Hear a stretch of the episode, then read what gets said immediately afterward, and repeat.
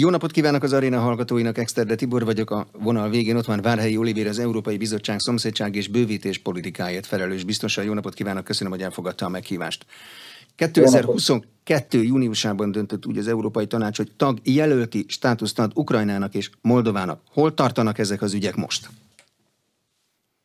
A tagjelölti döntések mindenféleképpen geopolitikai jelentőségűek. Ezek a döntések nem rövid távú döntések, hanem kifejezetten hosszú távot célozzák, és az európai kontinens stabilizálását és a hosszú távú béke, prosperitás és biztonság megteremtését. Tehát nehéz lenne ezt most ilyen futballnyelven megpróbálni lefordítani, hogy akkor most éppen így áll azt tudom mondani, hogy a kezdeti szakaszban vagyunk. Magyarán a háború kitörésére,kor kaptunk három csatlakozási kérelmet, ami egy teljesen egyértelmű jelzés a körülöttünk lévő régió részéről, mit gondolnak Európáról. Európát úgy látják, mint a béke, stabilitás, prosperitás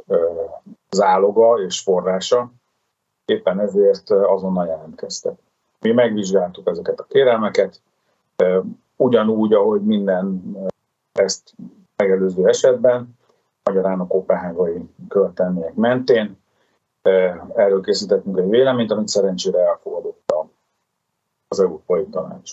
Az Európai Tanács azt is elfogadta, hogy mindhárom országnak azért komoly feladatai vannak még, amit el kell végeznie ahhoz, hogy ezt a tagjelölti státuszt tartsa, illetve ahhoz, hogy a tagjelölti státuszt elérje ugye az esetében. Magyarán a munka most azon folyik, hogy ezeket a föltételeket hogyan és mikor fogják teljesíteni ezek az országok. Ez a munka hangsúlyozottan az ő feladatuk, amiben nagyon segítnek.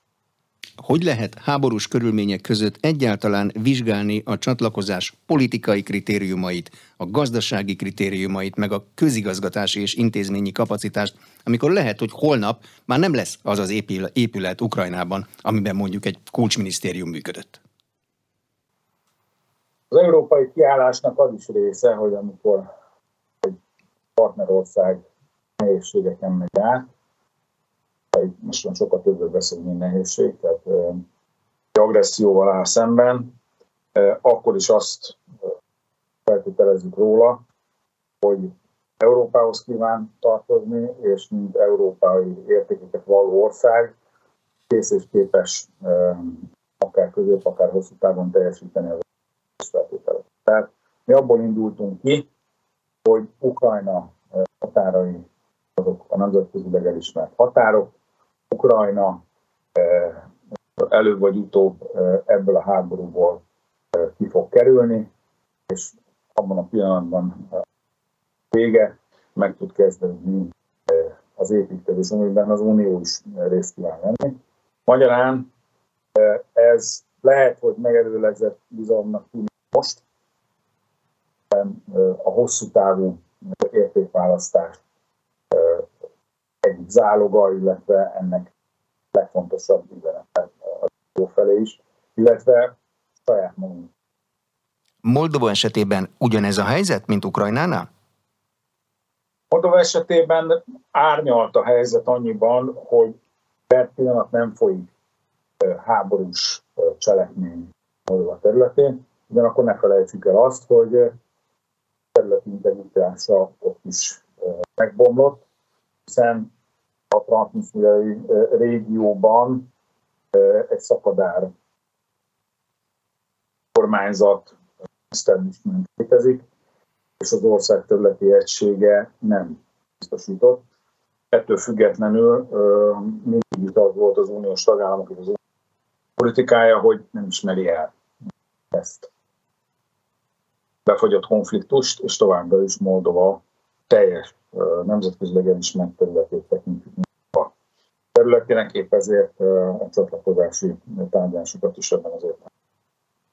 Az uniónak a csatlakozási politika értelmében azt is vizsgálnia kell, hogy képes-e új tagok befogadására. Az unió mai állapotában képes új tagok befogadására? Az uniónak ez mindig is feltétele volt, tehát ebben semmi új nincs, ez már Tesszaloniki uta föltétel, sőt a magyar csatlakozást megelőzően is feltétel volt. Ez azt jelenti, hogy minden bővítési hullám előtt az Unió átgondolja intézményrendszerében, jogrendszerében, egyáltalán szerkezetében, politikai irányaiban készen áll-e. Ez a vita, ez még előttünk áll, és ezt majd le fogjuk folytatni. Én úgy gondolom, hogy rövidesen körvonalazódik, láttuk a német megnyilvánult ebben az ügyben a francia köztársasági elnök is megnyilvánult. Én úgy gondolom, hogy szépen lassan ez a vita elkezdődik. Milyen kimenetele lehet ennek a vitának? Azt nehéz elképzelni, hogy a végén az jön ki, hogy az Unió nem kész új tagok befogadására, hiszen akkor minek ad tagjelölti státusz bárkinek? A vita célja szerintem az már meghatározásra került. A vita célja az az, hogy az Unió képessé váljék, ha most nem képes. Tehát szerintem a vita végeredménye az borítékolható magyarán azokról a föltételekről fog szólni, hogy az Unió hogyan tehető csatlakozására készé képessé. Mit kell az Uniónak csinálni ahhoz az önmeglátása szerint, hogy csatlakozásra készé váljék? Nézze, még nagyon az elején vagyunk, és nagyon ö, sokféle irányból, sokféle gondolatot hallunk. Ilyenkor szoktak előkerülni azok a, az intézményi kérdések, amik a unió belső működéséhez kapcsolódnak, hiszen egy 30 tagot számoló unióról gondolkodunk, akkor azért ott már az intézmények működéséhez is kellenek olyan módosítások, amik még akár a jelenleginél is hatékonyabbá teszik, tehát magyarán jobban eredménycentrikussá teszik az unió szervezet, szerveinek működését. De más alap reform kérdések is bőven vannak. Például, hogy az Európai Unió csatlakozik-e vagy sem végül a emberi jogok Európai Egyeség okmányához, magyarán a, a Strasburgi emberi jogi rendszerhez. Tehát itt alapvetően ez egy introvertált vita. Nyilván nehéz ezt most úgy lefesteni, mint ami a közvélemény, mint a nagyon érdekelni. Szerintem a vita lényege abban áll majd, hogy hogyan lehet egy megnövekedett számú nemzeti szervezetet még eredményesebb, gyorsabb működésre hogyan foglalkozik a bővítés kérdésével most a bizottság? Csak az a biztos ön, akinek a portfóliójába tartozik, minden biztos foglalkozik vele, mert mindenkit érint, ha bővül az Unió. Hogy kell elképzelni a, a gyakorlati operatív munkát? Hát nézze, most a, ha szellemeskedni szeretnék, akkor azt mondanám, hogy nyilván a bővítési biztos felel minden, hogyha nem sikerül, és mindenkinek a sikere, hogyha pedig siker. Kicsit a kettő között van a a valóságban ez úgy néz ki, hogy biztosi kollégium tagjai felelnek egyes szakterületekért, tehát például a jogállamiságért. Alelnök és biztos kollega, aki felel, és ők is nyilván megteszik a saját hozzájárulást, értékeljük az adott tagjelöltet, hogy hogyan haladnak ott a reform folyamatok. Azért mégiscsak a meghatározó szerep az mindig a bővítési biztosé, bár látni kell azt is, hogy ez alatt a bizottság alatt, aki úgy vette át ezt a dossziét, hogy előző biztosi kollégium azt mondta, hogy már pedig bővítés nem lesz. Most már ott tartunk, hogy a bővítés kérdése szerintem a top három közé tartozik a, legfe, a legfelső vezető szinten. Tehát magyarán a, a biztosi kollégiumon belül is látható, hogy a biztosi kollégium vezetője, tehát Ursula von der Leyen asszony is, nagyon sok erőt és időt szentel. A biztosi kollégium, tehát az hogy működik ilyenkor? Mindenki a saját területéről referál, vagy mindenki mindenhez hozzászól, mert hogy különleges helyzet van, és mindenkit érint minden? Hát nézze, ezek az élet az, az mindenhol ugyanolyan, mondjuk így. Hiszen ha ezt le akarom fordítani egy nemzeti kormányra, és nézem ezt a válságot, biztos vagyok benne, hogy például a magyar kormányban minden minisztert érint a válság. Érinti a agrárminisztert, érinti a energia minisztert, érinti nyilván a szociális területet. Tehát mindenkit érint, épp ezért mindenki a maga portfólióján keresztül látja ezt a válságot, és ezen keresztül igyekszik a maga hozzájárulását. Az én portfólióm az nem csak a bővítésről szól. Az én portfólióm az a szomszédságpolitika. Nem tudom egy példát. Ez a háború teljesen közvetlen hatással volt, nem csak a most már bővítéspolitikához is tartozó keleti partnerség országaira, hanem a déli szomszédságra is. Élelmiszer hiány alakult ki, és itt nekem is lépéseket kellett tenni arra, hogy Európa segítse déli szomszédokat húzához, kenyérgabonához jutni, azért, hogy ennek a válságnak a hatásait tompítani tudjuk amikor egy biztos bejelent valamit, akár a saját portfólióját érintően, akár valami más területet érintően, bár minden biztosnak nagyon szélesnek tűnik a portfóliója, akkor az egy magánvélemény, egy politikai állásfoglalás, vagy egy egyeztetett kollégiumi álláspont. Melyik? Hát, szerintem rossz embert kérdez. Volt biztosokat szoktak ilyesmire kérdezni. Én csak a, a szabályokat tudok mondani, az pedig úgy néz ki, hogy minden biztos bizottság nevében szólal meg, és minden biztos a bizottság álláspontját eh, képviseli, amikor szólal. Ez azt is jelenti, eh, hogy eh, kiállunk egymásért, kiállunk a bizottság kollektív véleményéért, amit a testület határoz.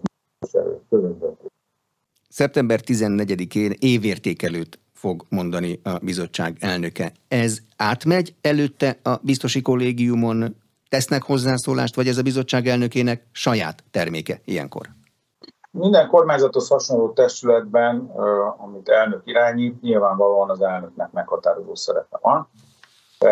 De ma van kollégiumi ülésünk, én azt gondolom, hogy egy átfogó vitát fogunk folytatni arról, mi kerül végül a Unió helyzetéről szóló elnöki beszédbe, de nyilvánvaló, hogy az alapvető politikai irányok meghatározása az itt is bárhol az elnök kerülben. De az alapvető politikai irányokon van valamilyen változás? Ezt a bizottság elnöke már az elején, amikor bizalmat kapott a parlamenttől, kijelölte. Ez marad, nem? Természetesen. Nem, nem lehet más. Nem lehet. A bizottság és a tanács meg a parlament viszonya ez most milyen ön szerint? Milyen értelemben? Mire gondol? Szoktak viták elhangzani, például arról, hogy a parlament mire kívánja rákényszeríteni a bizottságot. Szoktak arról viták eh, elhangzani, hogy a bizottság mennyire politikai testület. Megfelelő az együttműködés? Nézze, eh, a intézményi struktúra és az egymáshoz való viszonyok egy alapdinamikát is rajzol.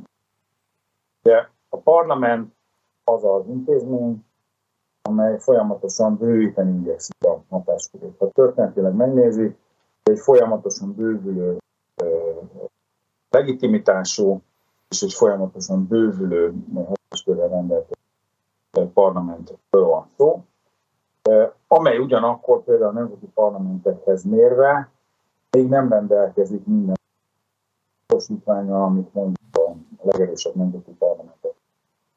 De a, a dinamikája a parlament törekvéseinek szerintem egyért.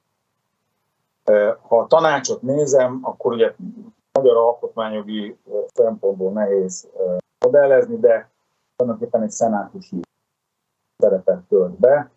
Társjogalkotó, ugyanakkor a tanács szerepe alapvetően a saját erős, parlamentos is erős hatásköreinek megvédése, státuszó védelme.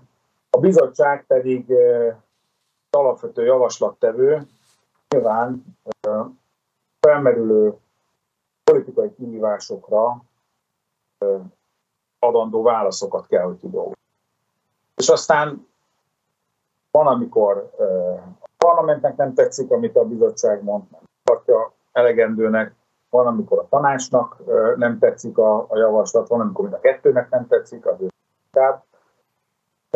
Tehát a szerepek azok eleve konkurenciára ezt a három szervezetet, ami pedig a napi működést illeti, szerintem az együttműködés jó, több olyan intézmény van, is van, biztosítja a bizottság parlament közötti együttműködést, ugye gondoljon azokra e, az ígéretekre, amelyek a bizottság megalakulásakor születtek, és amelyek azóta már e, konkrét jogi formát is öltöttek, ezek az intézményközi megállapodás formájában. E, és hát szerintem a válságok azok kifejezetten egymásra utalták tagállamokat és a bizottságot, tehát ott is egy, egy közeledő együttműködés. Belefér a konkuráló együttműködés gyakorlatába az, hogyha például a parlament egy per kilátásban helyezésével fenyegeti meg a bizottságot? Ez egy ilyen szokvány? Láttam már. Működik? Ilyenkor a bizottság azt mondja, hogy hát jó, akkor egy picit másképp fogok csinálni, vagy azt mondja, hogy már pedig nekem erre van mandátumom, ezt fogom végigcsinálni, akkor legyen per, lássuk meg, kinek van igaza. Látva, hogy hogyan működik a bizottság belülről, meg látva kívülről is, én azt gondolom, hogy a bizottság soha nem vállal olyan jogi kockázatot, aminek a, aminek a következményeit ne tudná előre. Úgyhogy szerintem, amikor ilyen fenyegetéseket kap, hogy önszavába lőjek, akkor nyilvánvalóan mérlegeli ennek a következményeit, de nem lenne komoly a bizottsági testület és a bizottság munkája, hogy nem lenne biztos a saját álláspontjában legyen a jogi, gazdasági vagy politikai, tehát ezért tartunk. Fél időben van a bizottság, elmúlt két és fél év önnek világos, de nagyon széles mandátuma van a megbízó levelében, ez van leírva. Meddig jutott el ebben? Azt tudom mondani, hogy időarányosan nagyon jól haladunk előre. Nyilván azok a válság sorozatok, amik itt a, a bizottság munkát azért meghatározták, nem segítették a, Ugye kezdődött azzal, hogy fulladt bővítési politikát, újra kellett indítanunk, aztán rögtön jött a Covid, aztán jött egy nyár, amikor több háború is volt, volt robbanás Libanonban,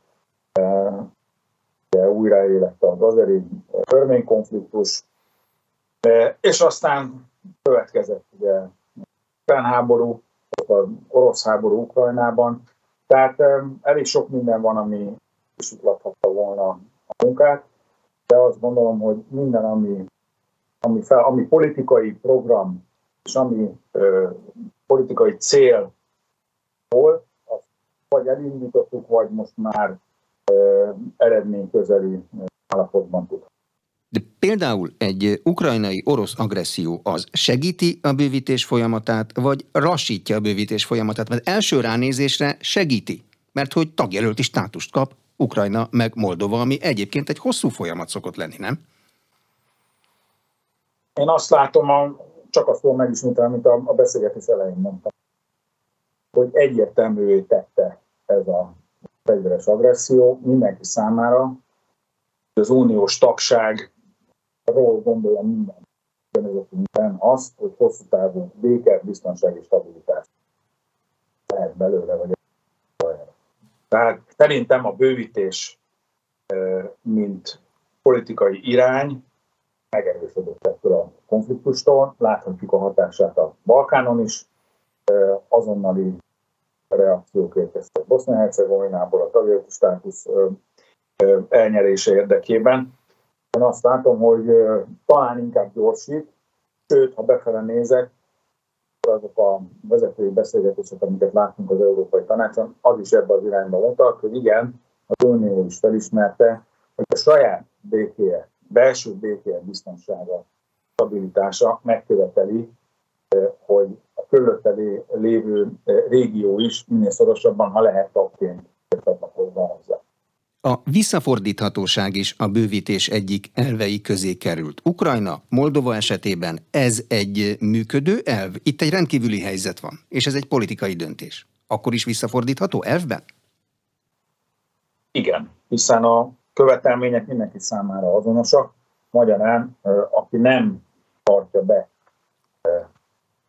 tagjelölti követelményeket, az nyilvánvalóan elveszítheti ezt a státuszt illetve aki nem előre, hanem inkább visszafele halad a reformok végrehajtásában, illetve a tagjelölti, tehát a tagsághoz szükséges követelmények végrehajtásában, az nyilván az unió oldaláról is hasonló reakciót számíthat. Ez volt az egyik fontos alappillére ugye az új bővítési módszertannak, amivel sikerült újraindítjuk az egész bővítést. És ennek az oka az az, nagyon egyszerű, hogy nyilván tagjelöltek mellett tagországoknak is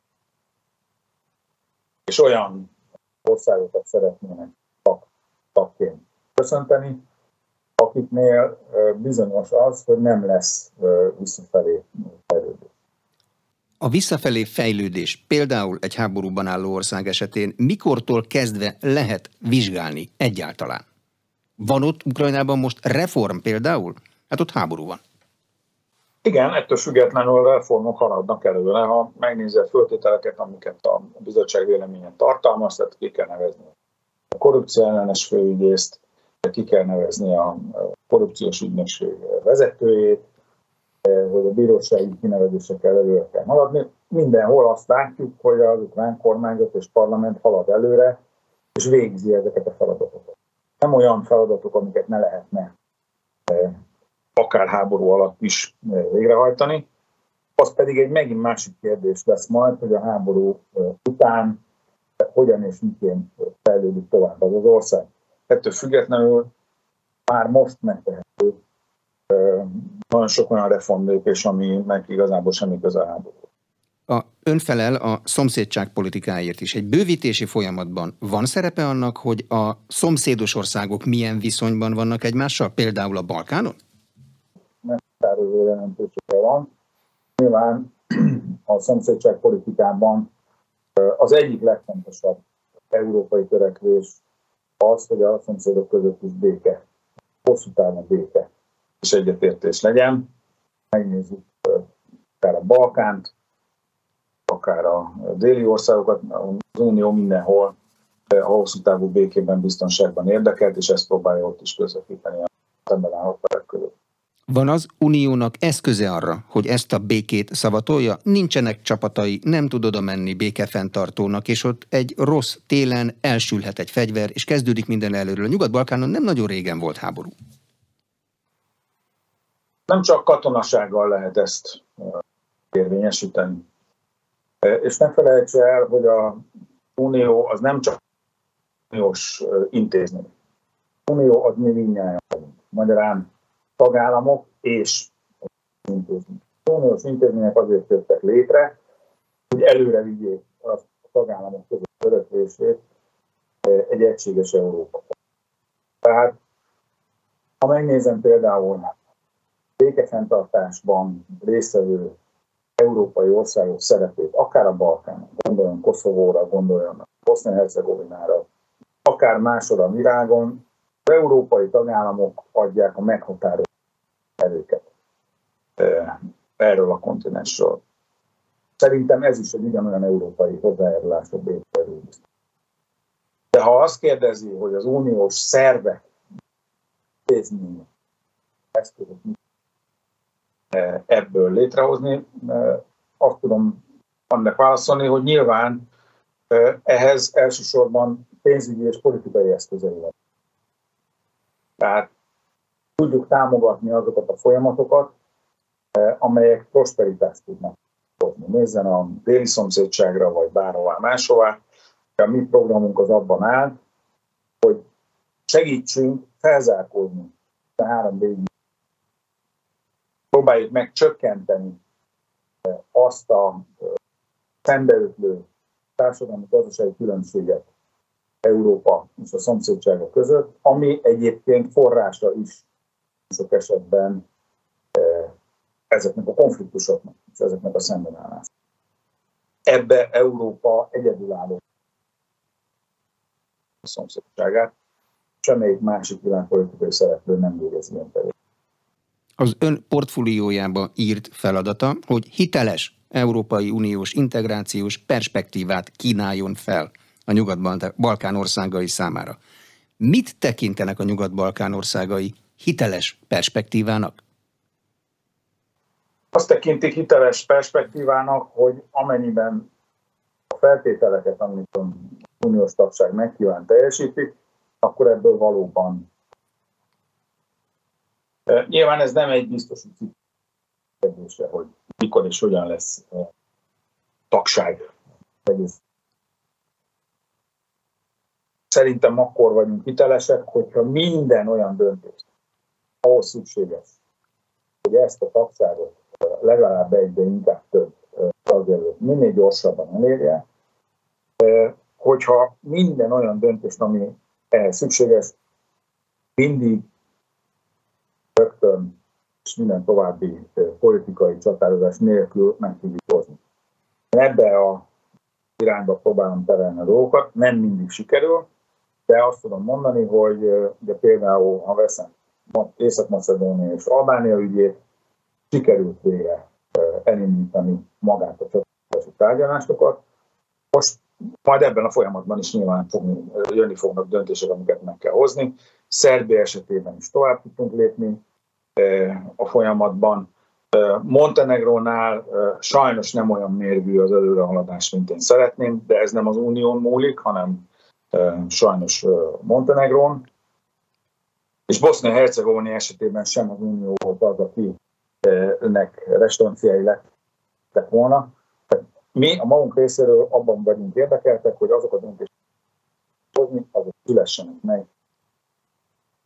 A Nyugat-Balkán országainak népei vágyakoznak az Európai Unióba? Erről van egy valid képe a bizottságnak, vagy önnek? Hogyne, nagyon gyakran készítünk méréseket, az Euróbarométer is készítják. Én olvasom ugye a helyi fölméréseket is. Kétel nélkül mindenhol jelentős többségben van azok, akik a tagság mellett egész nyugatban. Mit várnak az uniós taktáktól a Nyugat-Balkán népei? Visszaemlékszem még, amikor mi csatlakoztunk, elsősorban gazdasági vágyakozásaink voltak, kevéssé politikai. Nézze, ez a háború ez sok mindent átértékel.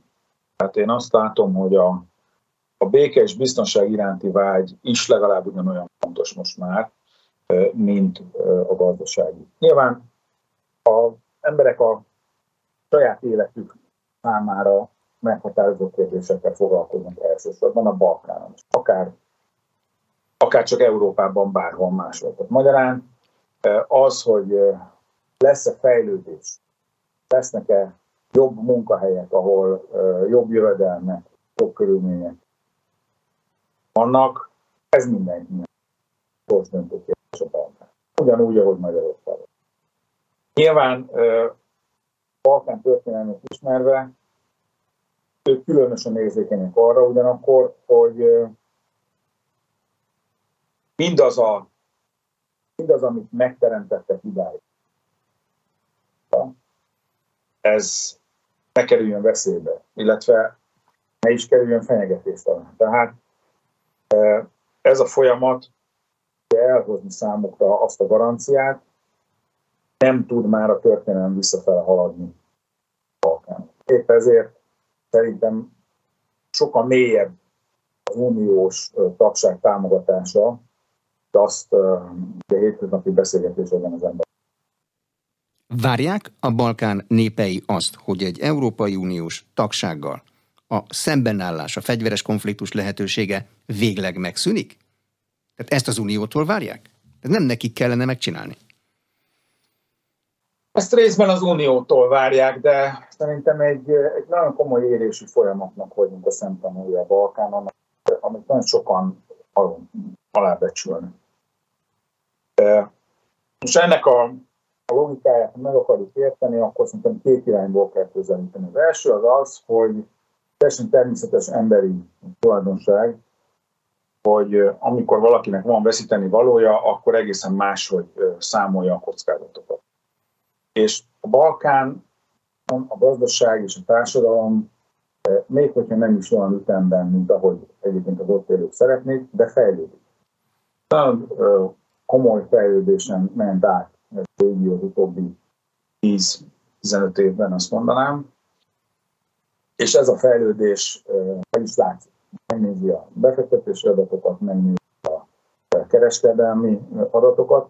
Nyilvánvalóan ezt mindenki és éppen ezért a döntéseket meghozatalakor is azoktól a rendkívül radikális és kifejezetten agresszív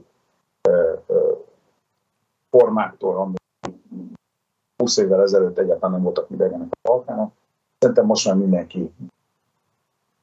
Nyilván vannak még olyan területek, ahol, ahol ezek a konfliktusok azért alul mélyben dolgoznak. Nem akarok példákat mondani, melyek azok. De azt is látjuk, hogy elindult, és ez a második dolog, amit mondani, elindult egy olyan összefogás, amit soha nem láttunk. Tehát a régió lassan tudatára ébred saját erejének, abban az értelemben, hogy egymástól is sokat várhatnának, és egymással is lenne kezdeni, akár gazdaságilag, akár politikailag. Megnézi, most Open Balkán kezdeményező ezt mi közös regionális piacként próbáltuk meggyőzni a balkániakat róla, de ez egy balkáni kezdeményezés, amit nem nagyon láttunk a történelemben, hogy a, a szerb, az észak-macedón és az albán vezető közösen arra, hogy egy az uniós piacra és a négy szabadság elvére épülő gazdasági együttműködést építsenek ki, már az uniós tagság előtt. Hiszen ezek az országok egyszer úgyis mindjárt az uniós lesznek, és ugyanazt az elmánást kell majd nyújtsák egymás irány, egymásnak, amit az uniós tagállamok egymás felé.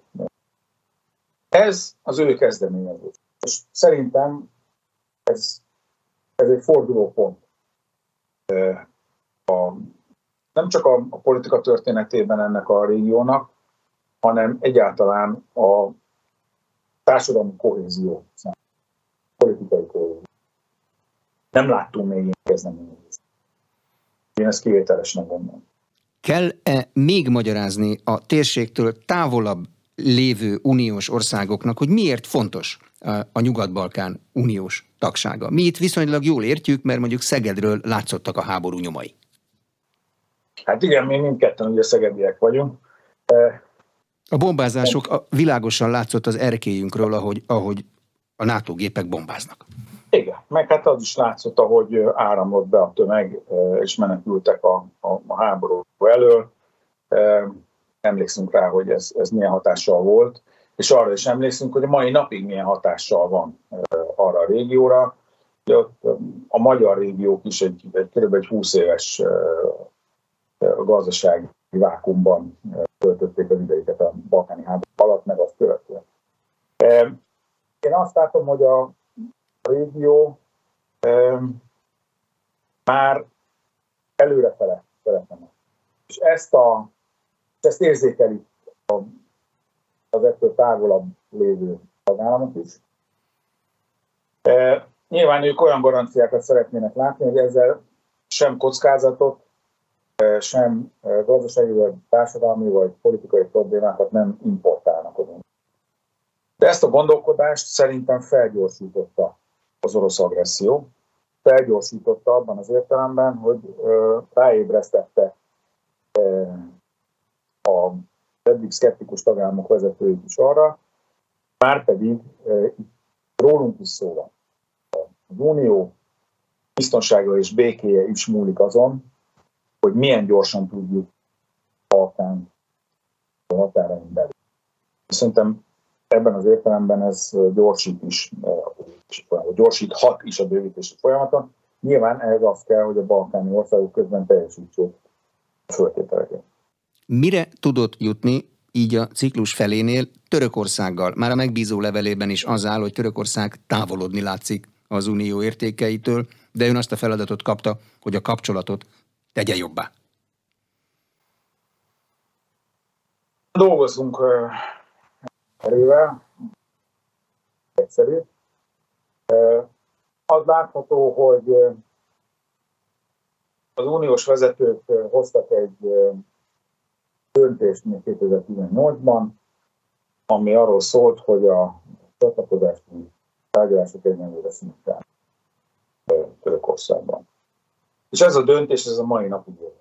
Ez meghatározza, hogy a bővítési politika keretében milyen előrehaladást elérni. Törökországban látható, hogy Törökország sem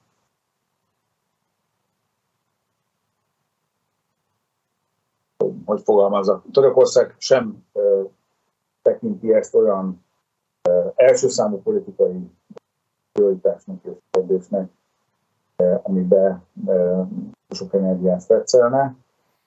De azt is el kell ismerni, hogy nagyon sokszor hallom azt a török vezetőktől, hogy ők továbbra is lettek az uniós tagságban. Erre ugye az az európai válasz, hogy akkor viszont mi szeretnénk látni, hogy a reformok tovább haladnak, és nem visszafelé. Éppen ezért szerintem itt egyenlőre nem jelentős.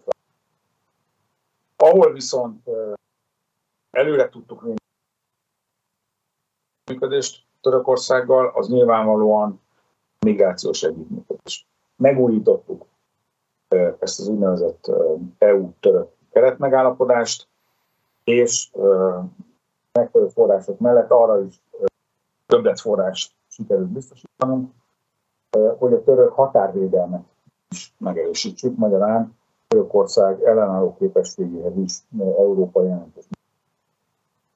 Másik terület pedig nyilvánvalóan, hiszen Törökország vámunióban van az Unióval, ugye egy gazdasági övezetet alkotunk, hogy hogyan lehetne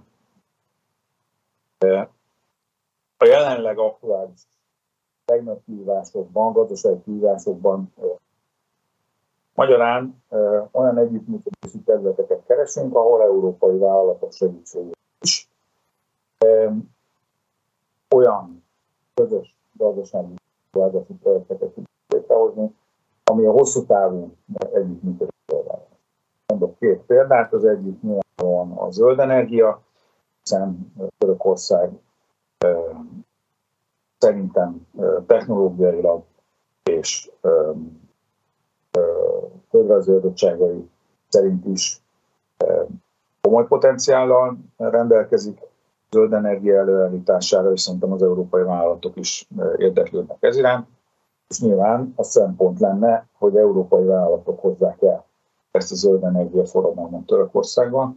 A másik ilyen terület nyilvánvalóan digitális terület, ahol akár a kutatásfejlesztésről beszélve, akár a konkrét technológiai együttműködésekről beszélve, komoly lehetőségek állnak Európa és Törökországgal. Ha a csatlakozásban, mint olyanban nem is fetszel sok energiát Törökország, ebbe a gazdasági együttműködésbe érdekelt? Nagyon nehéz a gazdasági helyzet ebben a pillanatban Törökországban. Szerintem mindenképpen érdekelt, és nem csak Törökország érdekelt, hanem mi magunk kapacitásaink nekünk volnának rá, hogy például a zöld energiaforradalmat azt európai befektetéssel hajtsa végre Törökország. Egyáltalán egy bizottságnak ezzel mi dolga van? Ezt magáncégek szokták csinálni.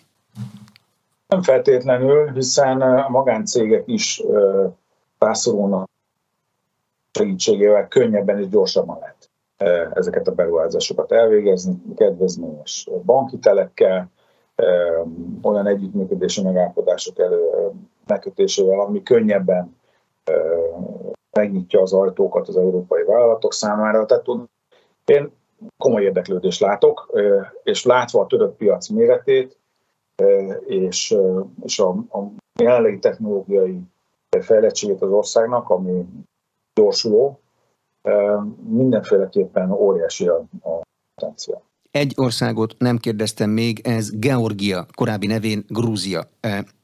Tagság iránti kérelmet nyújtott be, Bosznia-Hercegovinával egyetemben. Georgia hol tart most?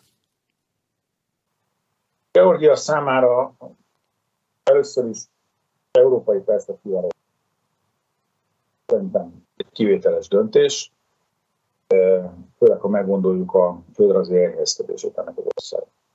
Ez egy nagyon komoly, nagyon komoly érlegelés, és nagyon komoly politikai döntést jelent, hiszen ez azt jelenti, hogy ha azokat a föltételeket, amit a bizottság kidolgozott, Grúzia vagy Georgia tudja teljesíteni, fogja teljesíteni, akkor a tagjelölti státusz számára is. De én múlt héten találkoztam miniszterelnökkel, azt láttam rajta, hogy nem úgy felkeltette az érdeklődésüket, hanem ők szeretnék még ebben az évben teljesíteni remélem, hogy ez valóra is válik, és tovább tudunk lépni, és meg lesz a tagjelölt. Említette Bosznia-Hercegovinát, én nagyon remélem ugyanezt Boszniában is, tehát remélem, hogy év végén még két tagjelölt lesz az Európai Tanács napirendjén, és azt is remélem, hogy az Európai Tanács ezt. Az Európai Unió bővítési politikáját az a tény, hogy Oroszország megtámadta Ukrajnát, bármilyen módon befolyásolja-e? Arra gondolok, hogy akarja-e az Európai Unió rángatni Oroszország bajszát? Nézze, minden ország szuverén. Minden ország szuverén biztonságpolitikai, gazdaságpolitikai, társadalompolitikai választásai terén.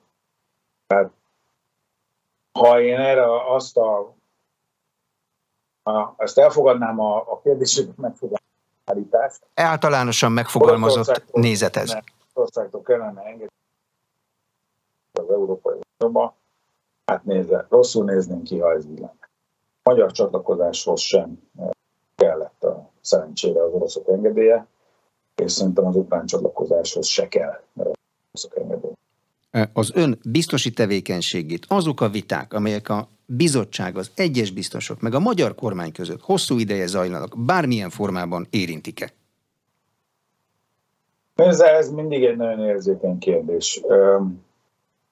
Én magyar vagyok, magyar tagja, nyilván nem közömbös számomra, ez egy működés. bizottság és a magyar kormány között.